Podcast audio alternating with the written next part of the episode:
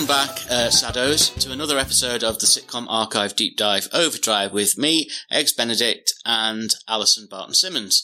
We are. Oh, sorry. Say hello, Al. I, I leant forward then to say hello, but you said it. Sorry. hello. Hi.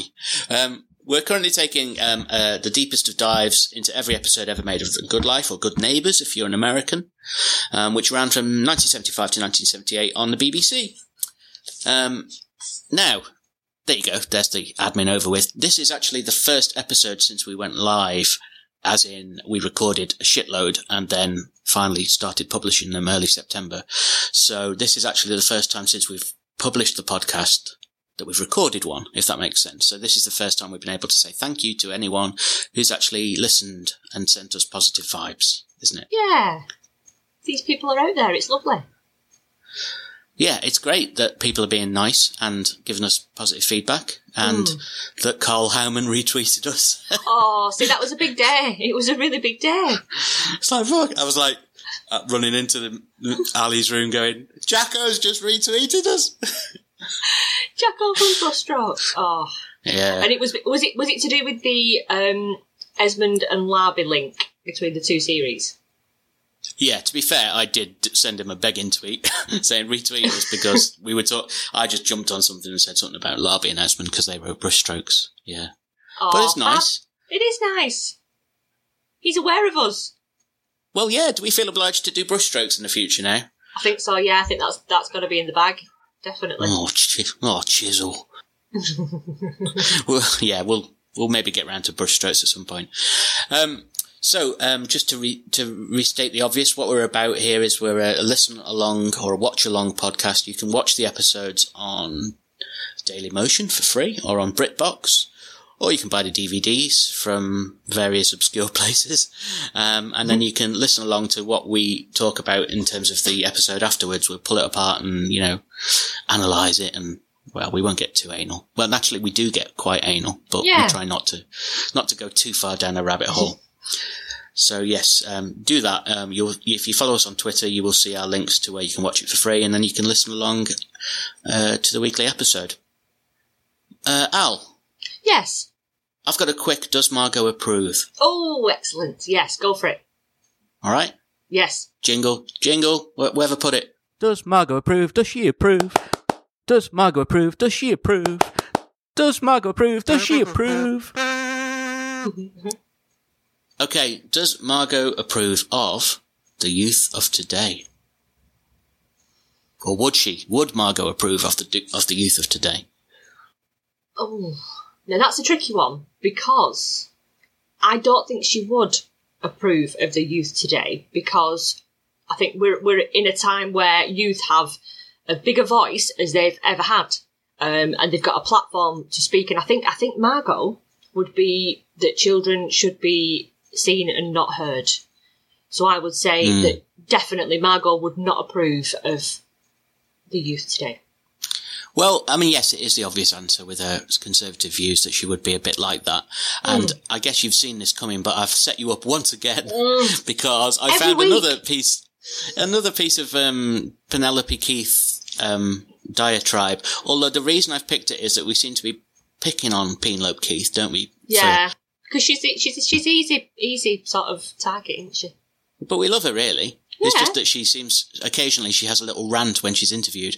But I wanted to pick this one because it's actually really positive about the youth Oh. of today from Okay. from Penelope Keith. She was talking. Um, I don't know when this article was from because I haven't bothered writing it down. But she was talking to somebody about um, when she was old enough to apply at the Central School of Speech and Drama. They turned her down because she was too tall. What? Uh, yeah, I don't know. Apparently, five foot ten is considered too tall to be an actress in the nineteen Is that right? 50s, 60s, yeah. Is that because you'd be taller than than quite a lot of men, and the, the sort of Probably. hierarchy would be? Yeah. wouldn't. Although there's that wonderful, um, have you, I don't know if you've ever seen that wonderful clip of Penelope Keith in The Avengers when she was doing an action scene, doing high kicks and everything. No, but I bet that was fantastic to watch. Well, I'll tweet that out. That's a Yes, belter, please. yeah. Um, however, uh, what what does Penelope have to say about the youth of today? This was only from about three or four years ago, I think. Hmm. So she says, I won't try. I nearly tried to do a voice. Then. That would be a bad idea. She says, I don't like the categories we seem to insist upon today. Older people are not more clever than the young. They've just been around longer and have more experience. The young should not be penalised simply for being young. Being tall did not mean that I could not act. The superiority complex never did anyone any good. Just ask Margot. Oh, well, knock me down with a feather. That's really surprising, but also nice to hear. Yeah, good on your you, Penelope. Yeah, we'd like that.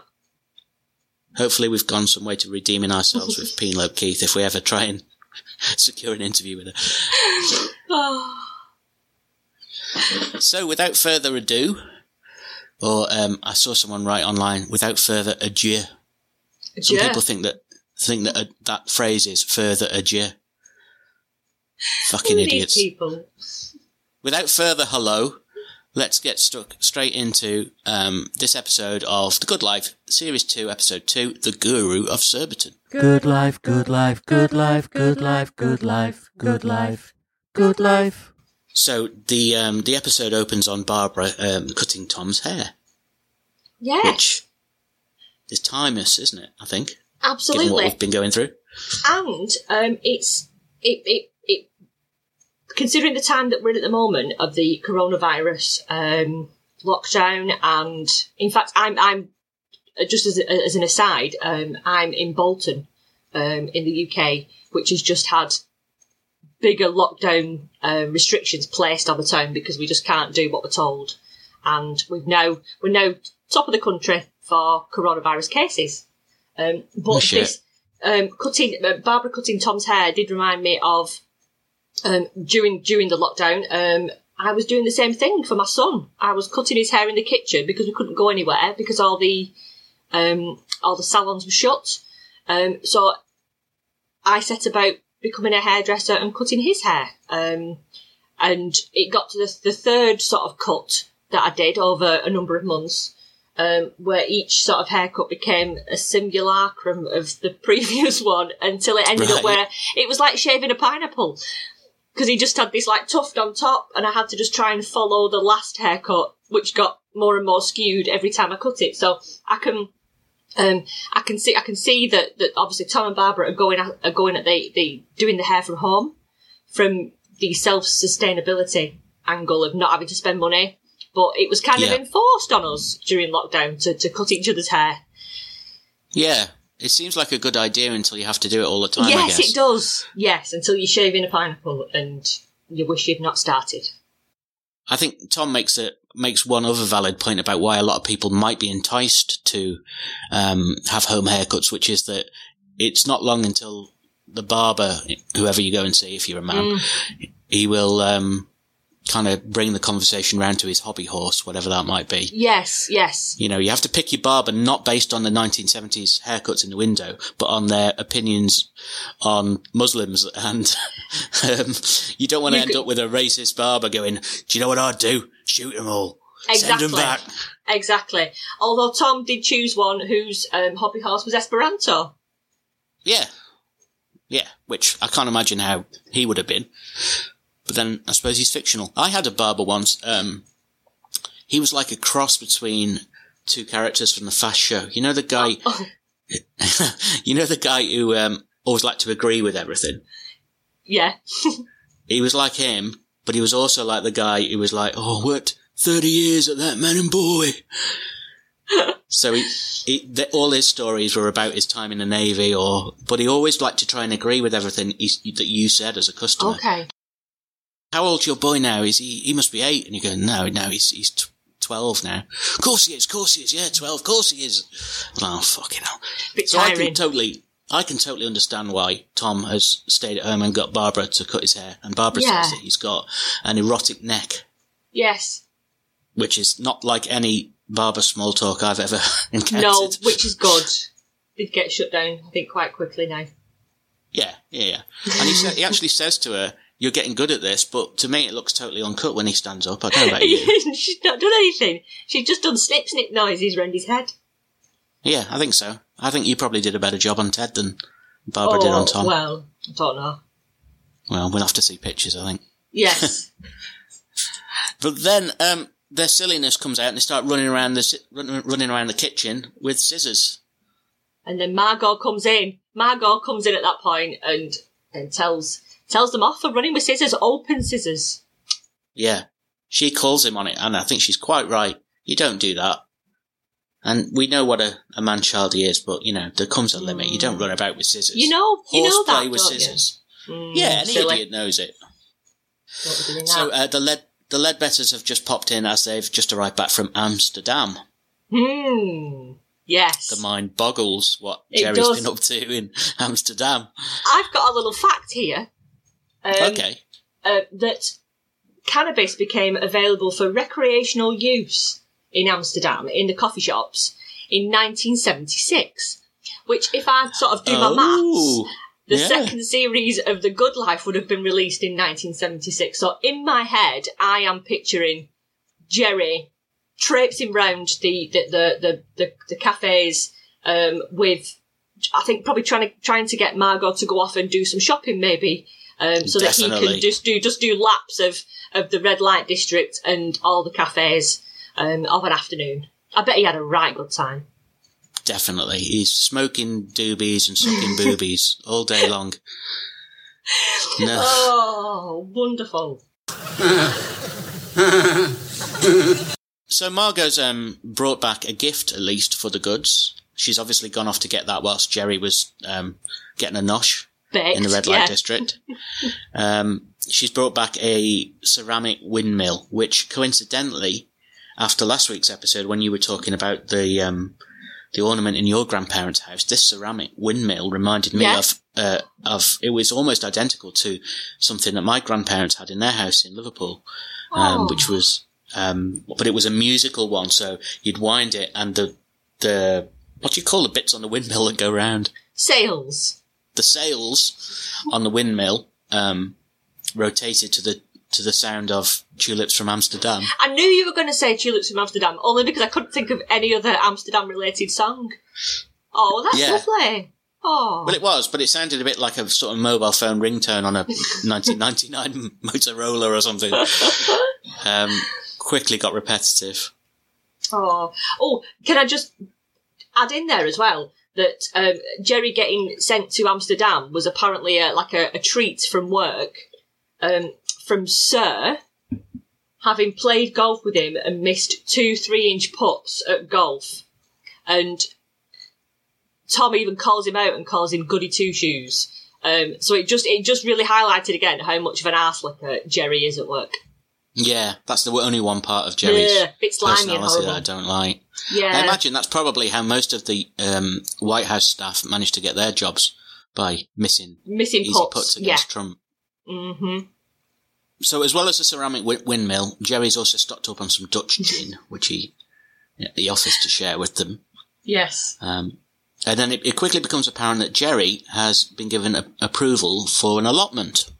Uh, Margot jumps to conclusions and, um, you know, goes off the deep end at him, but it's, it's Yeah. actually for the goods to extend their small holding. I think it's specifically for, Tom, Tom says it's for his speciality crops, which kind Yes. of makes it sound like, do you know, like Hilary Briss, the butcher in, um, Royston Vasey with his special meat. um, but it's actually strawberries and blackcurrants that he wants to sell because presumably Yes. there's a good markup on those. Which Big kind of money. makes sense. In the days before, the supermarkets would just import um, fruit from wherever in the world. Yeah. You know, good British strawberries, probably a good money maker for Tom and Barbara. Yeah. They do taste better. And then we have um, the enthusiastic young fella that you anticipated last week would be hugely annoying. Yeah. Guy. I just think I, I think now um, that the character of Guy is just quite well acted because I tend to find that if I take a dislike to a character, it's usually because the person plays it in such a way that it's quite believable. And yeah, I do recognise Guy. You recognise the actor? No, I recognise the, the, the, the, the character. Um, Yeah. And it, it is someone who I would find quite irritating, but it's because he plays it really well that I find it irritating, I think. Well, he did. Um, that actor did go on to uh, appear in other sitcoms. He was in Reggie Perrin, Oh, right. and um, which we might deep dive at some point. I do like a bit Mhm. of Reggie Perrin. I like anything with Leonard Rossiter in, really. Um, Yeah. But he was also, I think I saw that on his IMDb, he was also in Shelley. Do you remember Shelley Yes, yeah. with um, Hywel Bennett? Mm. Yeah. Yeah. So yes, so he, he, you know, he was a good actor and he played the part well, as you said. He came in and was immediately earnest, wasn't he? And Oh, God, yeah. enthusiastic. He sort of really, he had all the intensity of sort of Daniel Day Lewis in Gangs of New York. You know, he was, he was like, him and his girlfriend Ruth had arrived and they were working for the goods in exchange for board. But they were taking it all so seriously, I think was the, Absolutely. the takeaway really, from that scene. really sort of, um, the, the, the goods to them have, have got like the ideal lifestyle and they just want to replicate it. They just want to be part of it. They just want to be immersed in this life. Hmm. And of course, Margot, though, she's aghast at the idea of them being kept in the house, as if they were sort of Yeah. pigs or rodents or something. Um, She's got, yeah, she, she, she really doesn't like students. Um, she well, Jerry, as- Jerry dislikes them more, doesn't he? Yeah, yeah. Grubby, Maoist, lefty. She's yeah, she's not very um complimentary about them. I just happen to think that students are lazy, grubby, irresponsible ingrates, and if they're helping you with the allotment, it's only in order to grow next year's crop of marijuana. Probably a belief that the middle classes still hold to, to this day, really, about students. And then Margot, as usual, takes it a step further and, and cites Maoist cells, but Yes, yeah. she's a complete paranoid nutter, really. I think she would be a um, a covidiot, actually, if she was around today. Do you think? Probably. She just seems to believe these sort of far flung. Um, she lives in fear, doesn't she? Yeah. Would that not make her put more masks on though? Like, I think she'd be more fearful of Bill Gates um, okay. thinking that he invented the fucking virus to Yeah. control her. So anyway, she's disgusted, Margot, um, and particularly she's perturbed at the news that they are sleeping in the same room and bed. this is a woman who's about 32 years of age. Um, she's not an old lady. She's No, no. she's old before her time, isn't she? Really? She's very troubled with it. The goods come to the conclusion that the guy and, are, are quite serious.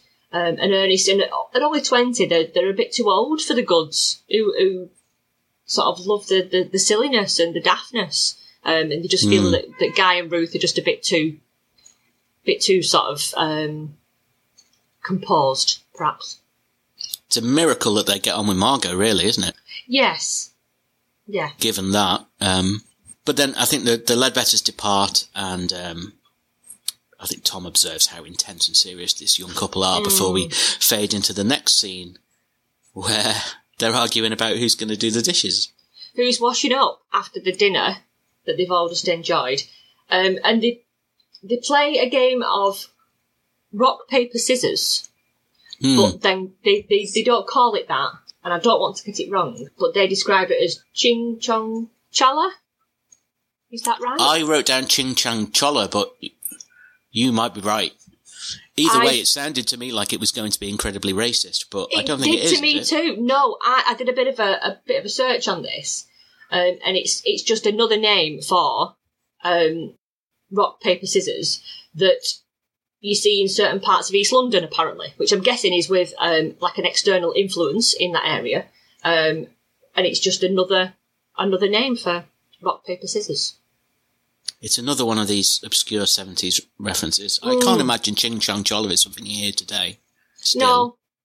Although I think I did read as well um, that uh, Jade Goody on Big Brother was was caught sort of not caught out, but but used this phrase on the TV, and immediately people jumped on it that she was racist and that and, and she had no right to be sort of using words like that anymore. And um, Well, to be fair, she was for the most part when she was on that program. that's it, and I can I can I can see why people perhaps jumped to that conclusion. But she she was from East London, and I can imagine it was part of her upbringing, sort of playing this game and hearing those words. So I don't think it was necessarily from a, a racist sort of standpoint. No, we'll let that one slip, but I'm sure there's Yeah. going to be some more racism for us to come back to shortly. But rock paper scissors, it was it was a game to decide who was going to do the washing up.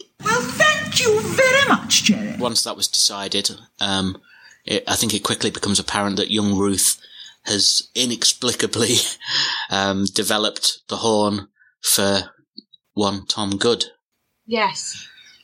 like sitting at his feet. It's a bit sort of fawning and a bit odd that literally hanging on his every word. Well, they both were, weren't they? I mean, she was Yes. sort of relatively sweet, if a bit um, intense, but he, I mean, the Mm. other, the fellow was just an absolute walloper, wasn't he? He'd wear me out with all that. Yeah, Um, tiring. And he was self-flagellating all the time, wasn't he? Beating himself up for saying the wrong thing. Yeah. In fact, one of the lines he said was, Tom said something quite banal, and then Guy said, that is the most incisive single line castigation of the system that I have ever heard. Which, It would have, yeah, I can imagine that just them being there would have been, it would have ruined my night. After my tea, sitting down and just like ready to have a, have a chat and a relax, and God, he's just sort of, just couldn't turn it off at all. Couldn't turn it's it just too much, isn't it? He was like a sort of middle class Alexei Sayle without the charm or scouseness, wasn't he? He was just far too intense. Mm. And, um, and, you know, sort of communist, I think Margot Yeah. called him.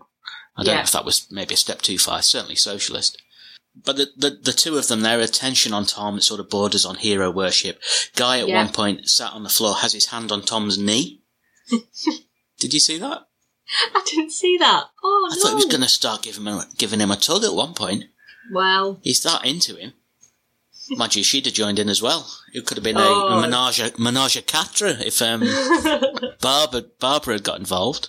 I was going to say it's like it's late night um, Hollyoaks territory. Yep, we're slipping into it again. Oh, bad. no, I didn't mean that.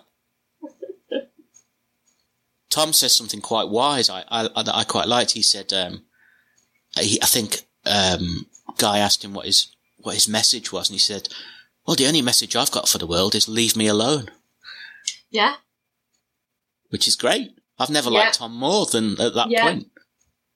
So eventually, the goods managed to get rid of the two up to bed.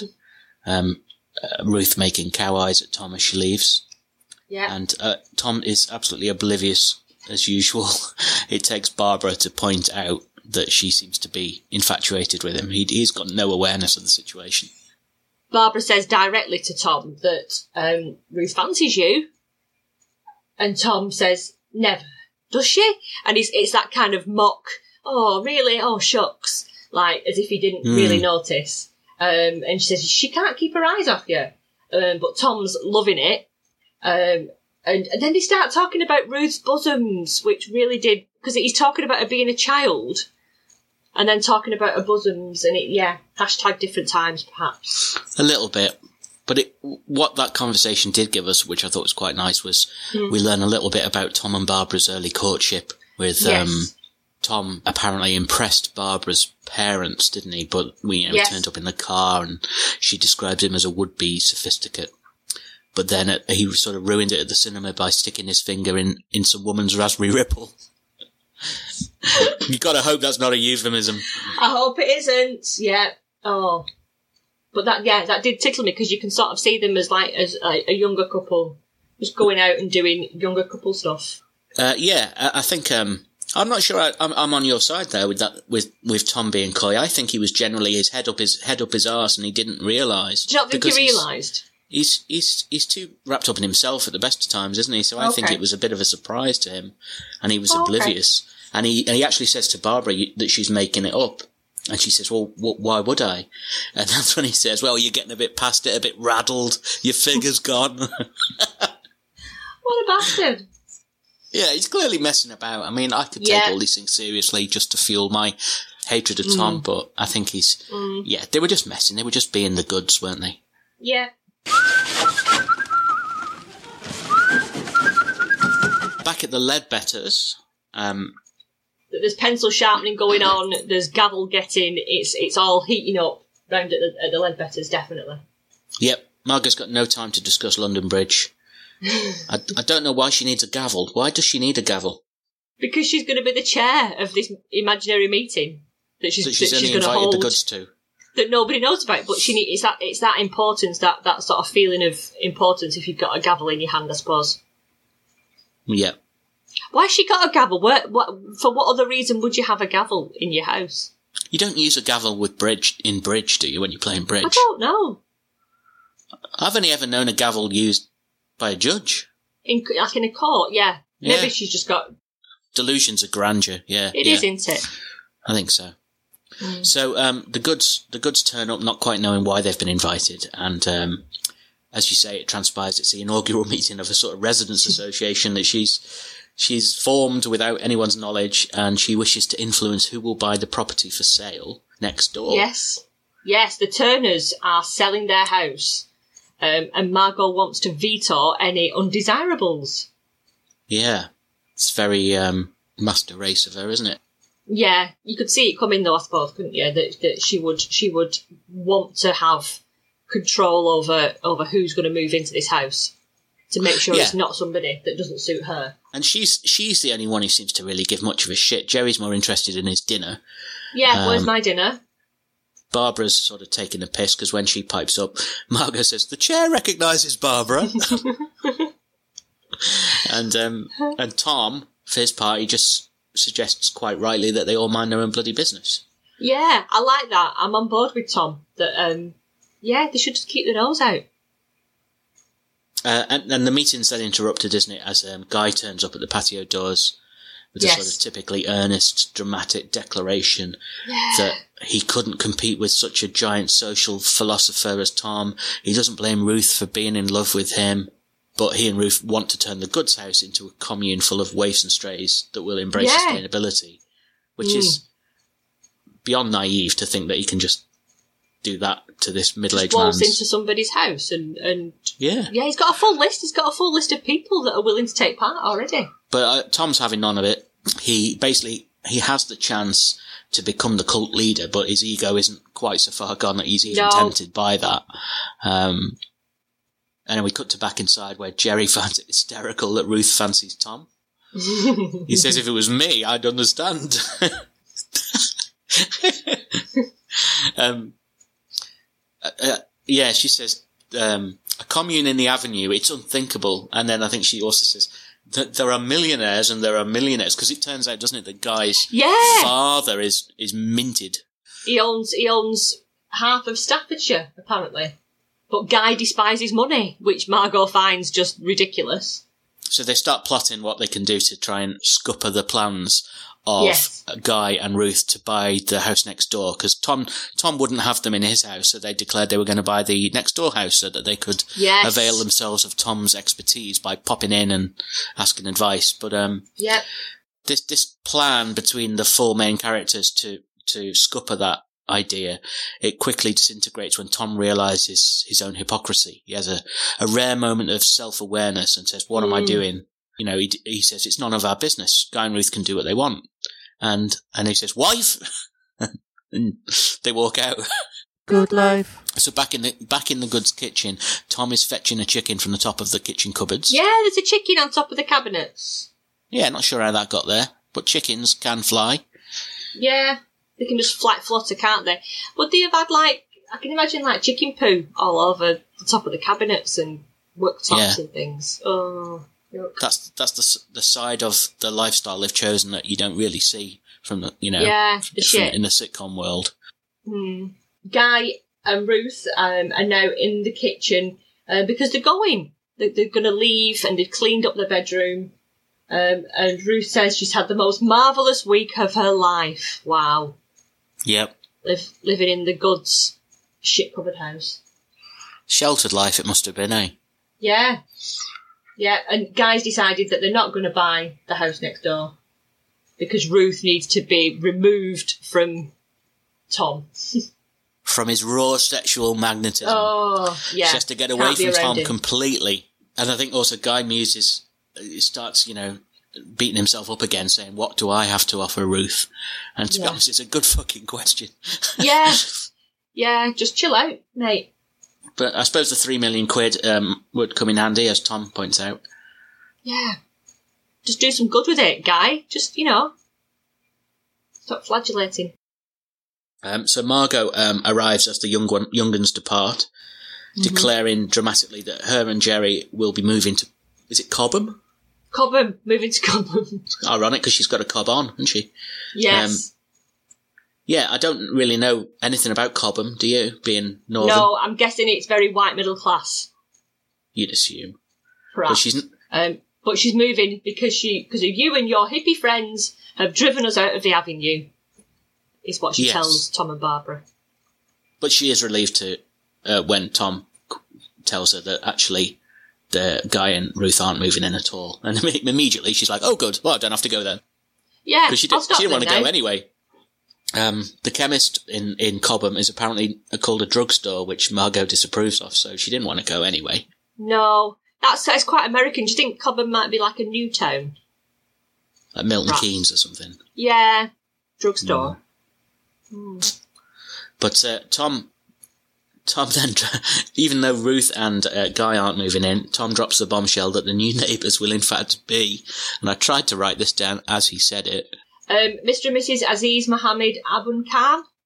Yeah, close enough. To which Margot flees in hysterics, the lovable old racist. Oh, She just runs out of the house, go, Jerry! Yeah, I told you there'd be some racism for us to, you know, tackle. I know, I know. Um, and, then and then the episode ends with Tom giving Barbara a little cuddle because it was clearly just a wind up. Oh, I see one of your jokes. Very good. It, it struck me at the point that Barbara starts reminiscing about Tom impressing her parents. That at no point, no other point at least in this entire four series, is any other extended family ever mentioned of any of the central characters.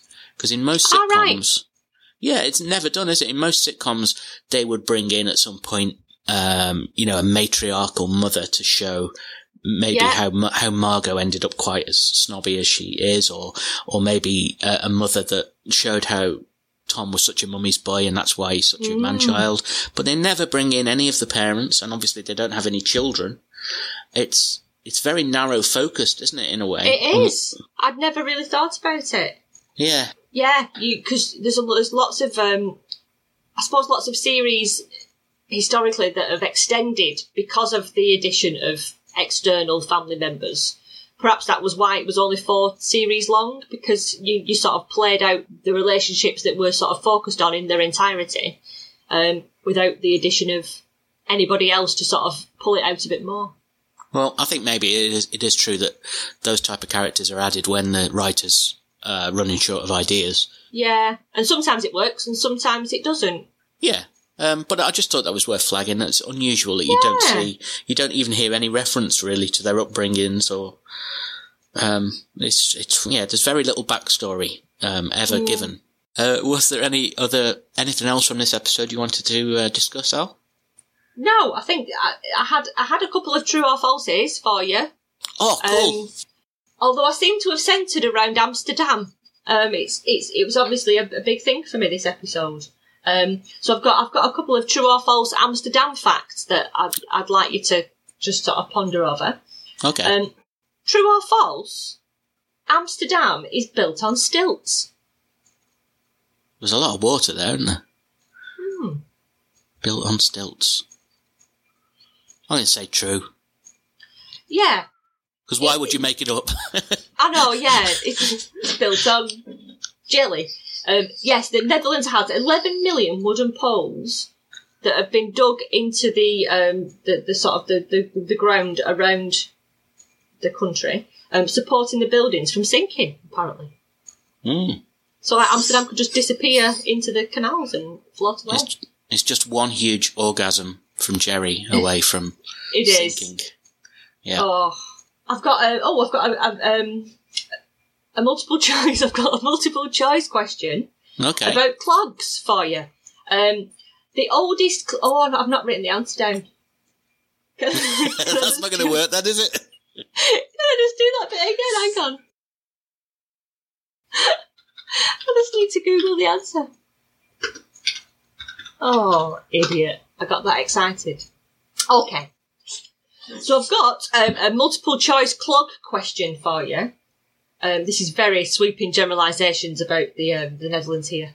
Um, the oldest clogs do they date back to 1037, 1230, or 1643? these are not times of the day. That's these are, these thinking. are dates. when do you put your clogs on? No, these are um, dates in time. So 1037, 1230, or 1643. I'll go for the middle one. 12.30. Yeah, you bet you're good at this. Cooking with gas. Oh, You gutted? I am that you've. Oh, no, I just think that my questions are a bit shit. That's all. Yes. Um, Next week on the um, Netherlands Deep Dive Archive. And my final one. Oh no, these are just awful. How many windmills are there in Holland? Have I got multiple choice again? Yeah, but it's oh god, it's like I'm reading for a three-year-old. Are there are there sixty-five? yeah. Are there a thousand? Or are there eight million? Well, um, that's a, that's a taxing question. I'll, um, I think I'll go for the middle one again. you could have changed those figures before you even read it out, you know. oh dear. Jesus yes, you're Christ. correct. Three out of three. Maybe I don't do quiz questions in future. Am I the Quizmaster General? Do you want me to yes, you to are. No, you sweet. have the gavel. You keep that gavel. I don't want it. Actually, one thing about uh, seeing as you seem to be obsessed with Nether- with the Netherlands this week, Mm. uh, obviously we've discussed in the past. Not that anyone listening to the podcast would know, but we've discussed in the past writing our own sitcom, haven't we? Yes. So how about we write a sitcom set in Amsterdam, seeing as you love the place so much, and we can and it can be about um, a detective who solves crimes using a network of prostitutes, and we'll call it Clever Clogs. Clever clogs. I like that. I think we should do. Nobody steal that idea. No, no. In fact, I'm going to edit it out. TM. TM. Yeah, don't Yeah. tell anybody. Because Trademark they'll be all over that. sitcom archive deep dive overdrive. Yeah, I think that's a winner. Clever, clever clogs. So getting back to the good life after our little sojourn into um, the life of the Netherlands, um, who who was your uh, uh, MVP in this episode? Um, my MVP was Tom in this episode. I Um, agree with you, man. That's, yeah, this is terrible. He he he um he just his approach to these young upstarts that want to just follow his lifestyle piece by piece. Um, and I think I think Tom was quite humble about it. Um, and and quite willing to to keep his nose out when he could have got involved in something that didn't really involve him. Um, I just think he he showed a lot of good qualities in this episode for me. He did. He was principled, but he also had some really nice, well observed lines. Mm. Um, and well, he wasn't quite the philosopher that Guy made him out to be. Um, he lived his values and he said some very um, wise things. And he also his wind Yes. up on Margot at the end was quite inspired as well. Really, even though it shows her in a bad light, he knew how she'd react. So Yes. yes, Tom is now storming ahead. He must have like Oh, a, f- a yes. four point advantage, and I just can't believe it. But you know, I'm not going to fix it. It it is what No. it is. It is what it is. Isn't Let's it? not let's not dwell on it. Um, the tab tab. we had no smokes this week, blagged No or otherwise. I did watch out because there was a, there was a point where Margot was um, having a cigarette. It was in a holder, um, and I thought that would have been prime time for Tom to be on the cadge, but he didn't before before Guy turned up, He just inhaled a secondary smoke and enjoyed it. Just wafting it, wafting it all in. So I think it's time for a little trip over to um, Al's Fashion Corner. Fashion corner. Fashion corner, fashion corner. Fashion corner, fashion corner. So in fashion corner this week, there's quite a lot to talk about. Um, there's more quantity rather than quality. Um, the re-emergence of the leather jacket and Burberry check pant ensemble of Jerry was there again, Yep. uh, just for lolling about round at your mate's house. Um, Guy's Che Guevara military jacket, which is quite sort of on vogue still now. Um, Mm, iconic, isn't it? but it is iconic. It's something that sort of you can you can you see it and you know exactly sort of perhaps you can draw a conclusion about someone's political leanings from from, from that jacket. Um, Ruth's patchwork top of purples and oranges um, stood out to me as, as being um, quite iconic. I think patchwork is quite an, an iconic sort of look to it. Did you spot anything then, Ben? Any any fashion worth um, looking at? Well, I am a typical bloke who doesn't really spot these things, but Margot's leopard skin um, uh, outfit when she was The holding the residence meeting. Yeah, it was Yes. that was quite well. It was yeah, it bordered on tacky a little bit actually for Margot. Do you but- think? Well, yeah, I mean it's you know it's all subjective, isn't it? I mean I'm who I'm, is. sat here in my tracky bottoms and a t-shirt with the edge on it from YouTube, so you know who am I to criticise? That print, no, I think I, I don't. I think sort of animal print is quite um, iconic and, and some say tacky, others would say timeless, perhaps. Um, there's, there's quite a, a big re-emergence of, of animal prints um, in fashion today. Um, so that is something that wouldn't.